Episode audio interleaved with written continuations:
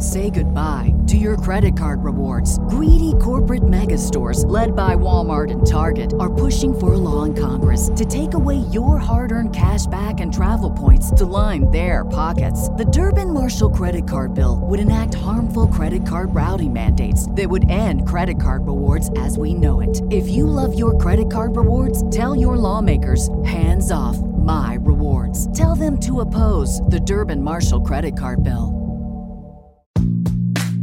2 2 pitch. Swing and a long drive. Deep left. Way back. Welcome back to another Baseball America podcast. This is your host, Geoff Pontes. Today we are talking Arizona Fall League. It's kind of a of a of a hot sheet podcast because I have my accomplice, my favorite bear out there, Josh Norris. Which uh, other bears are in the running? I need to know my competition. Smokey. Oh, Smokey. Smokey's actually a low key uh, firebug. He doesn't Yeah. want you to know that, but it's always you know the cause you trumpet Mm. the loudest is your always your darkest sin. Yeah, that's why I like him. I like dark bears. Uh, Cocaine Bear would be would be number two, and Cocaine then, bear- Yo- and then Yogi, and then Yogi bear. because he steals picnic baskets. Well, that's also true, but he he you know he's he's a common criminal. I don't I don't know how to feel about Yogi. The cleanest bear of all these was Cocaine Bear, who was just on the low working for the DEA. He didn't know, you know. He just he thought it was food. He, he didn't know. And Um, it is. well, welcome back. Josh just spent two weeks out, uh, just about two weeks out in the Arizona Fall League. You got some instructs. We got some articles on the site on that. We're not going to talk about that today. You can go, you can pay your money. You can go and check it out on the website. Today, we're going to talk about AFL, guys. You've done two hot sheets now. Uh, week two dropped today. We're recording this on Monday. You've seen some interesting names. I think you've seen every Arizona Fall League team at least twice. Some of them three. Probably. I didn't really keep track of it like that, but um, there were only a couple days where I did one game. So I think, yeah, there was only because the schedule for the fall league was different this year, where there were some days where you could only do one game. All the three games were at six thirty, and uh, Mhm. that's um, by design because farm directors kind of run the fall league, and I believe they wanted to avoid day games after night games a lot. Um, you know, if you're playing in Glendale and you have to take BP at 10 a.m. in Scottsdale the next day, they don't want to deal with that.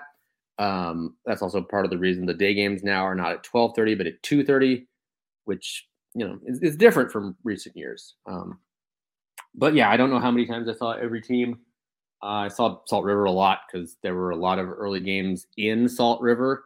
Um, because the way the schedule works, there's a lot of early games in Salt River, and then there are no games in Salt River because they have another event, and then uh, most of the games shift to Mesa, so you'll get a lot of Sloan Park action toward the end. But yeah, a long way of saying I don't know how many times I saw everybody, but I saw a lot of a lot of fall ball. So let me put you on the uh, the hot seat here for a moment, if I can. Um, didn't discuss this question off air, so you can uh, you can tell me to shut my mouth. Uh, but who's the best player that you saw out there? Who who was the guy that stood out to you the most? Um, could be somebody that you know maybe you didn't know about, or one of the prominent names. But Well, uh, first of all, shut your mouth. okay, Second of all, um, I think it's probably a tie between Tiedemann and uh, Jobe. They were both really impressive. I got both of them twice, and uh, I, I didn't expect what I got the first time out of Tiedemann, just because, as you've made note of, um, he hadn't gone very deep in starts most of the year, and the first outing was five innings. Oh, holy crap! Not only does this guy not usually go five innings, but usually in the first week of the fall league, nobody goes that long. So that was a surprise on a couple of fronts. And he was pretty darn dominant in three pitches, nastiness from all angles, big time fastball, sweepy slider thing, changeup. It was it was really, really good. And the second outing was the same. Five innings, pretty dominant, three pitch mix. He looks, I mean, I, I think I said to someone, you know, a lot of these guys you're gonna see next year in the big leagues and or the playoffs if the Blue Jays make the playoffs, I would be very surprised if Ricky Tiedemann's not a part of it. And then uh, Jackson Jobe, you know, I you know I knew about him obviously, but I'd never seen him, and he's you know dealt with injuries before, so I didn't know what to expect. um, except probably that he would be the best golfer in the fall league, given his father. Um, but he was pretty darn good too. Four pitches, repeatable delivery, mid 90s, upper nine, mid to upper 90s fastball, high spin, uh, slider, little cutter in there. Nice changeup he can work in every now and then. He did pretty well as, as well, pretty well too. And he was one of two pitchers I saw uh, throw with such effort that their hat fell off. So bonus points there. So yeah, I'd say Jobe and uh, Tiedemann were tied as the two best guys I saw in the fall league. Interesting. Yeah, and two arms, which isn't necessarily what uh, the fall league strength in recent Yeah. years is not been. It's been pretty public that the fall leagues, uh, high profile prospects haven't been the same. Like in 2017, uh, the Braves contingent, at least in part, was Austin Riley, Ronald Acuna Jr., and Max Fried. And oddly enough, Fried at that point, I don't think was the highest profile pitcher. That was Touki Toussaint, um, because of the name, obviously, but he was a big deal. Um, but uh, Fried has a eclipsed him just a bit. just a wee bit. You know, and Riley will always go down in memory. This is a little, this is the tangent, but in that same year, Lu- Lourdes Gurriel, another uh, another big leaguer, um, check swing. I was filming BP when they let you get right up on the cage. Uh, they, she check swing in, in the cage, which you'd never see, and it went right into my phone, which went right into my lip. And I have a little scar on my top, my upper lip as a result. Um, and you know for that for that first game, I for that game I had an ice pack on my lip and a radar gun in my hand for like five innings or something while the bleeding stopped. So fast forward to the next season, Gwinnett comes into Durham, and I go talk to Austin Riley about his general Austin Rileyness, and he said, "Hey, you're that kid who got hit by the by Lourdes Gurriel's uh, check swing. I remember that. Well, first of all, I'm not a kid. I'm in my mid 30s, sir. But yes, that's me. So uh, that's my, my Austin Riley story, and a long way of saying that the Braves sent a hell of a contingent back in 2017. Um, and the league has gotten a little less ho- high profile in terms of prospects since then. Last year, Cardinals sent Jordan Walker and Tink Hence and somebody else whose name I'm forgetting right now. Uh, they, they had a pretty good group. Masyn Winn? That's the one, Masyn Winn. Thank you. Um, they sent all three of those guys, and it was pretty good. This year, I don't think there's a real standout group like that, but who knows? Maybe maybe there will be in a couple of years, and we'll look back and say, "Hey, the Guardians sent Chase DeLauter and Kyle Manzardo, and look at them; they're the Bash brothers in the big leagues right now." if only. Um, but that uh, that segues a little bit uh, nicely. I said it. I know, I know, but can't we just let the people not know that? Um, the- a magician always reveals his tricks, right? That's how it works. Oh, Joshua. Um, so Chase DeLauter, talk to me a little bit there. Uh, obviously, I've been uh, I've Yes, you are. time, so a lot of them on the Cape Cod League, and uh, but it's been a while. It's been a few years now. So how's old Chase DeLauter looking? Well, he's looking well. He's looking quite well. Um, I, I said to some scouts out there that you know I know the old adage is we're not selling jeans here. That guy could sell jeans. That is a 6'4", 235, and looks every bit of it. Um, that is a one of the better bodies you're going to see in the AFL. Holy goodness! Um, and he puts some charges into baseballs. Um, he does hit the barrel a lot. Um, you know, it, he hasn't shown it up shown it up in quite the the numbers that um everyone out like you know your Jakob Marsees have, but it's been really impressive to hear the loud noises that he's making off his bat. Um, I could see why you liked him. It's not the most conventional swing in the world. It's not a swing that uh, Tom Emanski would teach, although I don't think he taught swings. But it it works, uh, and I really I kind of parallel baseball swings to golf swings. You know, uh, Bubba Watson's swing and and uh, Jim Furyk's swing work just the same as Tiger Woods' swing. They're all very different. It's if you can get to the points you need to be on time, then I really don't care.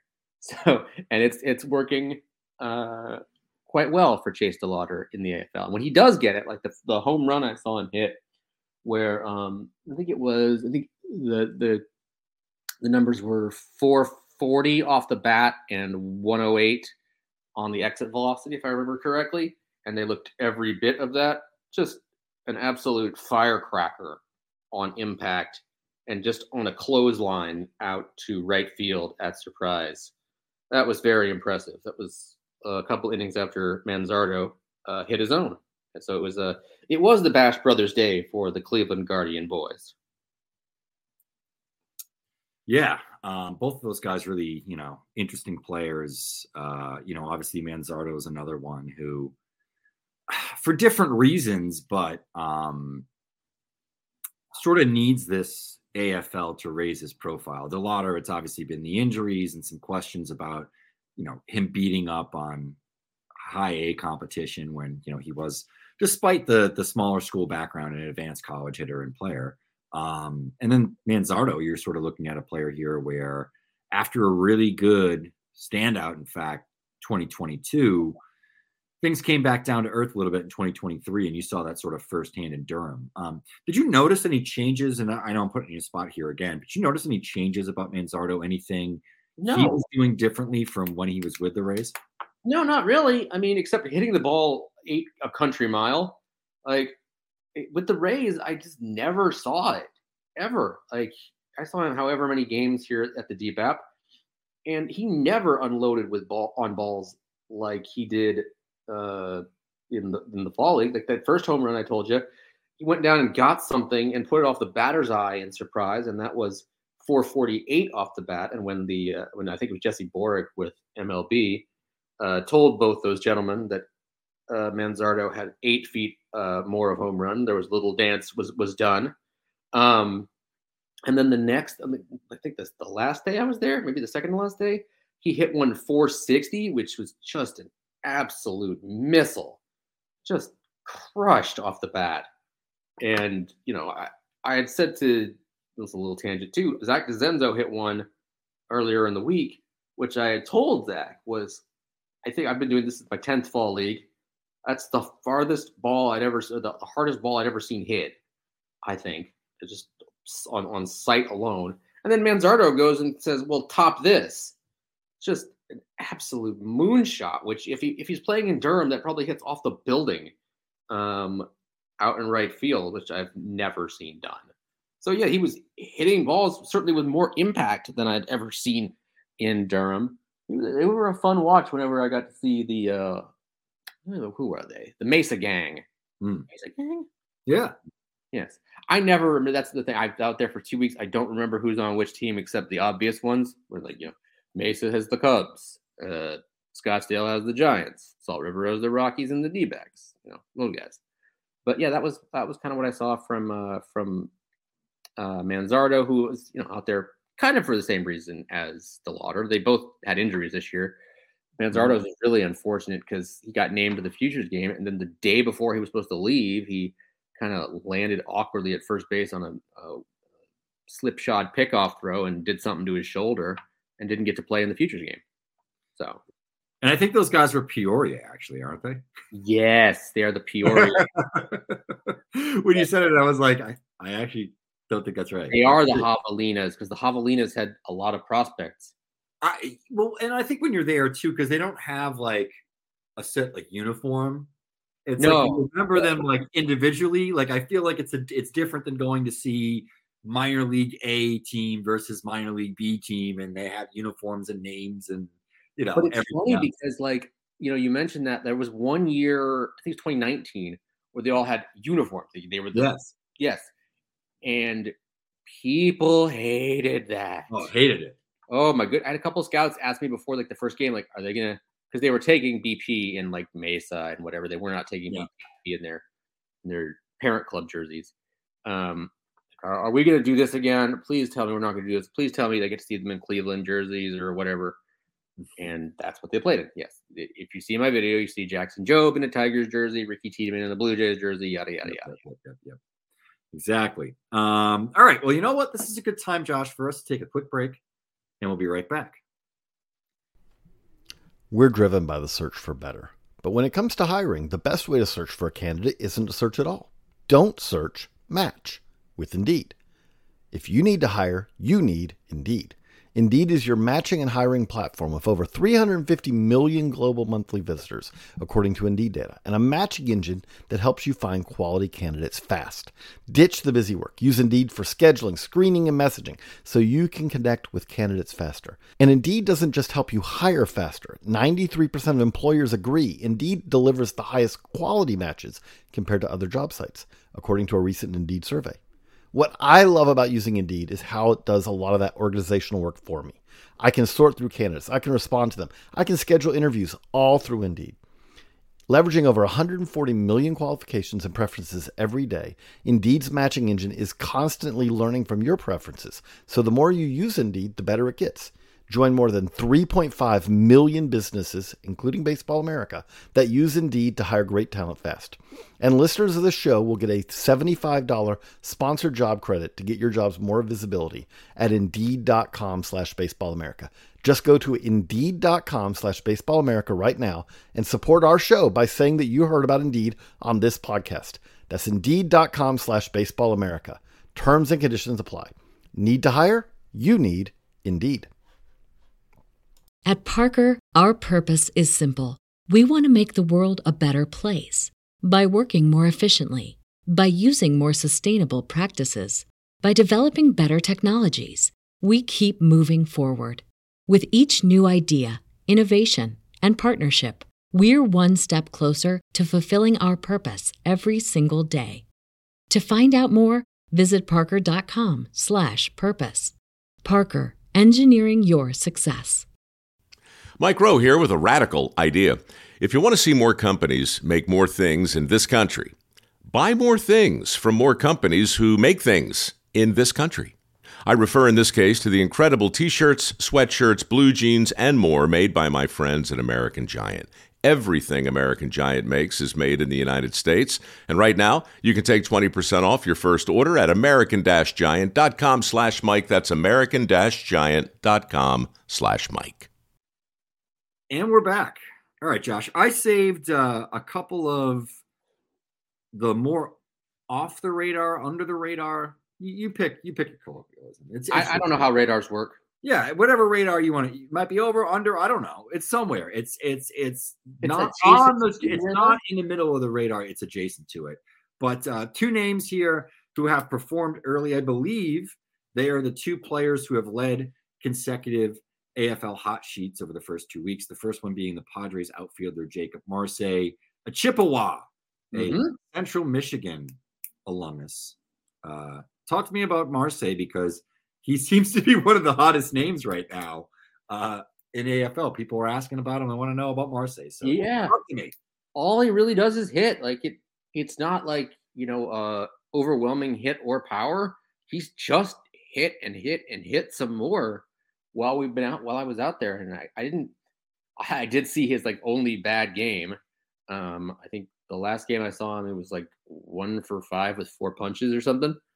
But yeah, he's been making all sorts of line drive contact, and you know, I, I really not much more to say about him. He's just been hitting, man. He that he's over. We lead the the fall league in most categories, um, most offensive categories, and heck of a start for him. I know he's he's one of the guys that uh, jumped up on the radar for the um, for the Padres, and will probably will land pretty highly in their top ten when we release the NL ones here soon ish.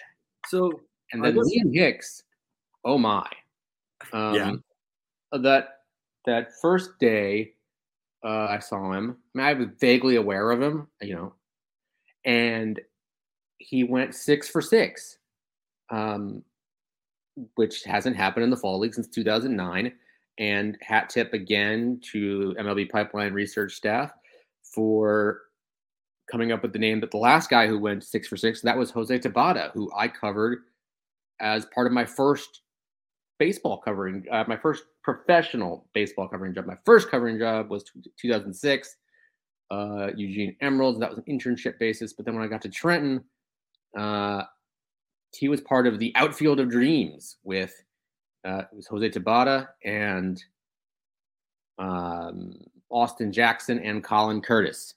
Uh, so Austin Jackson obviously had the best uh, career of those guys, but Tabata had the day in 2009 in the fall league where he got went six for six, and so did you know, Hicks. He uh, he faced his old mate Tekoah Roby and got a hit off him, and then he, I think he got a hit off Cooper Hjerpe and some other guys. Um, I couldn't believe what I was seeing. And then the next time I saw him, he went three for his first three, like nine for his last nine. What the heck? Yeah. Then, Then he walked. then he walked, and then he punched, and then the other day, I think probably Saturday, he went two for two. So as I was writing hot sheet, I was prepared to put Manzardo number one because he hit that bomb, and I think he had two or three bombs this week. I was like, you know, guy hits 900. I'm gonna go ahead and put him at the top. Sure. Seems he goes, he makes one out all week. I'm gonna go ahead and put him at the top, and he's just a guy that should be on the radar. He, it's not, you know, like he's not gonna wind up in the top ten or anything in that system, Yeah. but he hits. It's Sure. just an under the radar bat. Really impressive. Um, And, wasn't and what type of players are these guys? So like Marsee, you know, I know he's hitting for some power. The the power numbers, even during the season, weren't bad. The underlying exit velocity data is like real bad. Um, so he's really interesting to me, like a lot of these guys, because it's like he's getting the most out of all of his contact. It seems like he's pretty twitchy too and speedy. I, I mean, I don't know. yeah, it's that, that sounds about right. I mean, he's just center field guy. I don't know if he's that, but you know, they also have other guys on that team that can play center field. Sure. Uh, DeLauter for for one, Yeah. but I mean, also the the exit velocity thing is important, and part of this also is the AFL's pitching is never really the greatest, so that could be that. But we'll we'll see. I mean, I don't have a I don't have a strong take on what he's going to be. I don't know. I'm not. I know I'm never going to replace Stephen A. or or anybody like that without having a strong take. Yep. But Skip Norris. I know.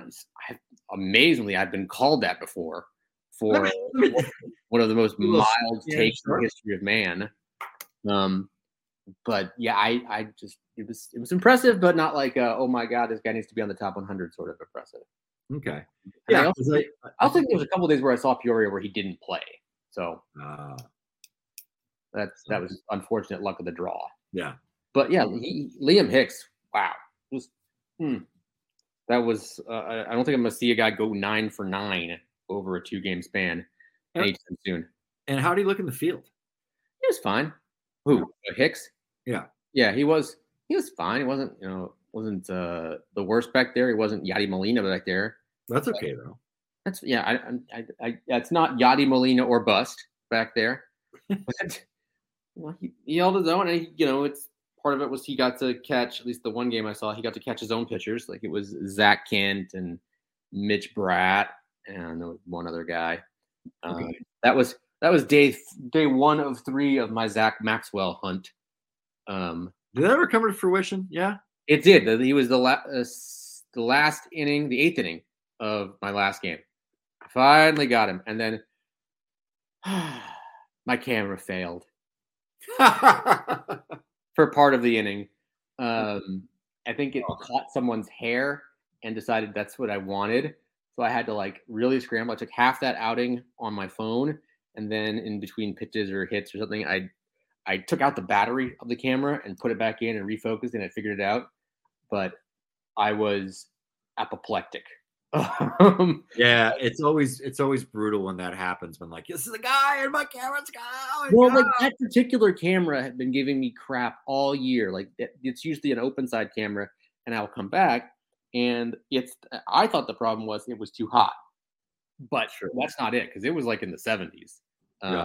in that particular game. It com- comes back and it just at some point just decides to stop focusing. So it's like everything looks like you rub Vaseline on the lens yeah. makes it completely unusable. But uh, Maxwell was wicked Yeah. that. You know, it wasn't. You know, he did allow some. I think he allowed a run or a hit or something like that. But um, the fastball is as advertised. Um, it plays really, really well, and he can you know run it and sink it and do all sorts of things to it. Um, and the breaking ball was pretty interesting too. Yeah. Then uh, yeah, I was very happy because I was, I was you know what, this is the guy I've been crowing about, wanting to see for however many days, for you know, how, before the before the trip, Yeah. and then he pitched on the fifth and didn't pitch again until the twelfth. I was like, oh, I should. I, I watched Surprise that day. Liam Hicks went because I thought, okay, he he'll pitch today. Nope. Okay, so I go see Surprise the next day, which was a little out of my way because it was the one I stayed on the east side. It was the one game on the west side, so I went to see them. I was like, all right, I'm definitely getting Zach Maxwell today, and it's going to be great because it's surprise. And it's if you know surprise, the media can go down a floor and shoot through the gate, and you get a perfect uh, line of shot. Um, especially if you're using the slow mo camera. Like if you saw my Ricky Tiedemann slow mo whiffs, that's how I did it. I went down because the seats at Surprise are elevated. But if you take the elevator down to the, the first floor, you can go stand there where at the gate where all the pitchers come in and, and the umpires come in, whatever, and you just shoot through the fence and you get really great views with like great batter's eye backdrop with the cactus and whatever. Um, but okay, so he didn't pitch that day. That was the um, um, day that's the prize or the yeah the surprise pitching staff kind of exploded, unfortunately, um, or imploded really. And then uh, the next day, I was like, okay, last day, gotta gotta get him. And I thought, okay, this this has to happen. This ha-. and it looked like it wasn't gonna happen, and it finally did. I see this big old big old boy coming out of the bullpen with the Reds jersey on. Yes, finally, uh, my life is complete. Oh yeah, I got him. I got him a lot. Uh, summer of 2021 in the Cape, and he was always a he was always a fun take. Anytime he came in, it was like I feel like, especially when you have a league like the Fall League or the Cape, where there's a lot of players sort of in and out of the game.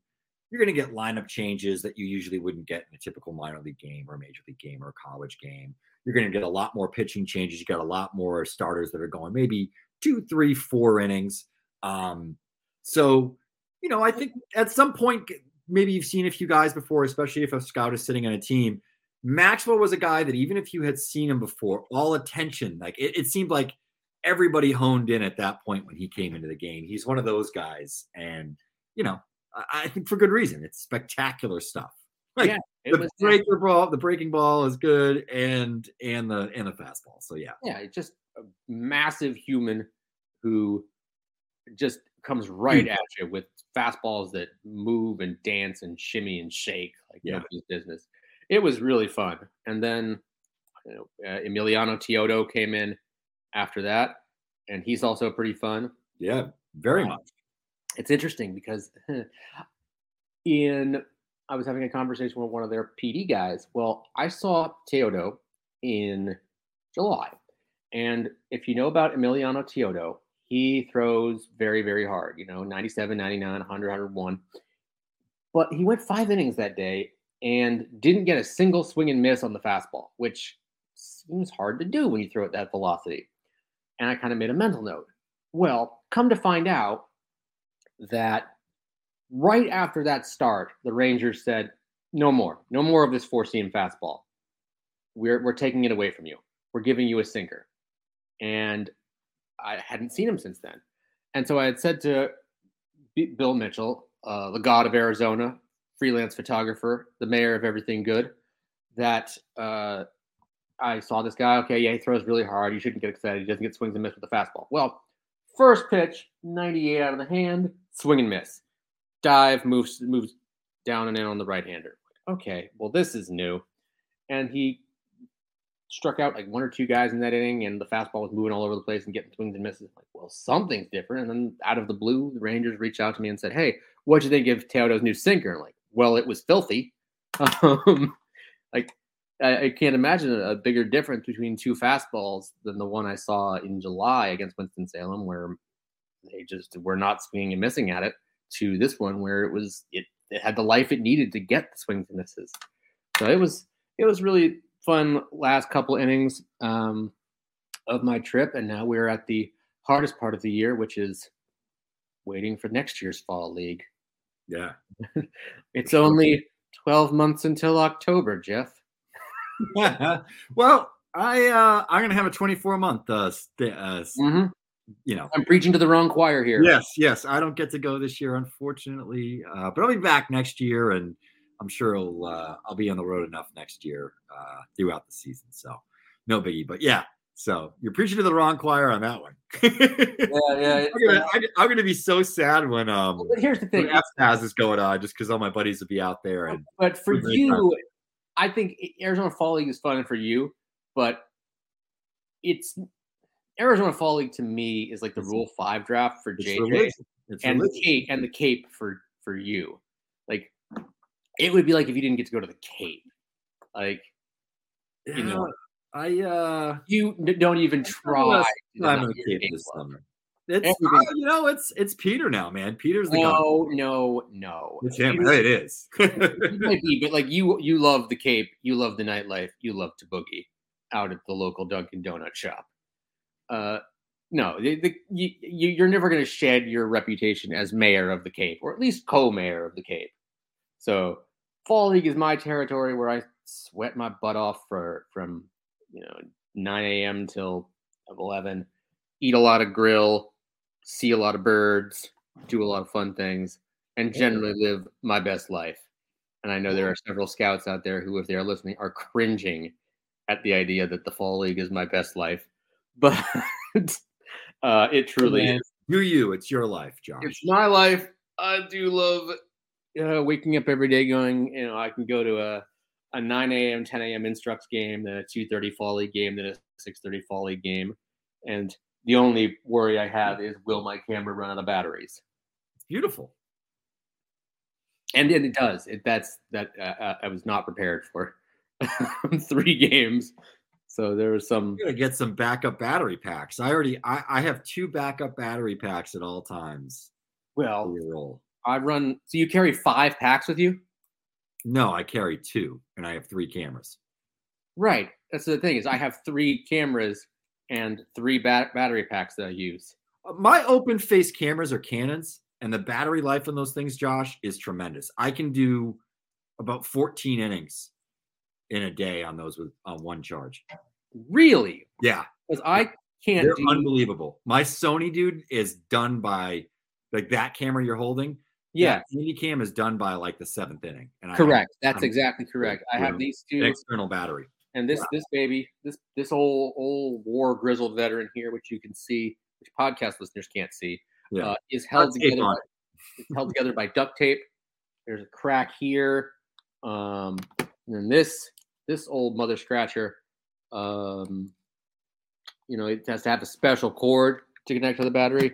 yeah. So your cameras are superior to mine, which yeah, mine would be done by the seventh inning. Although these fall league games and the instruct game went really quick in the first week. yeah. It does not sound like that trend is continuing in the second and third weeks. There was one one day where I saw an instruct game and a fall league game um, in the morning and then the afternoon. There were three total runs scored. And in the fall league game, it was 0 0 until a walk off home run by Billy Cook. Then in the nightcap, it was 18 11. So it was like, oh my, things Wow. have changed. Things done changed, as as Biggie might say, or did say.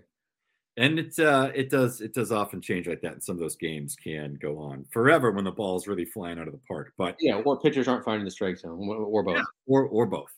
Um, but you know what? Let's uh let's wrap this up. You've given the people a half hour of uh powerful Madness. AFL insights.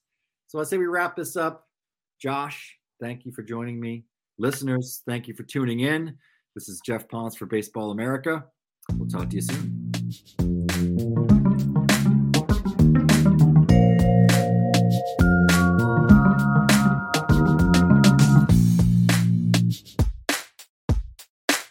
At Parker, our purpose is simple.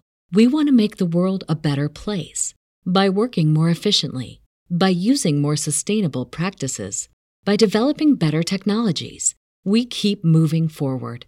With each new idea, innovation, and partnership, we're one step closer to fulfilling our purpose every single day. To find out more, visit parker.com/purpose. Parker, engineering your success.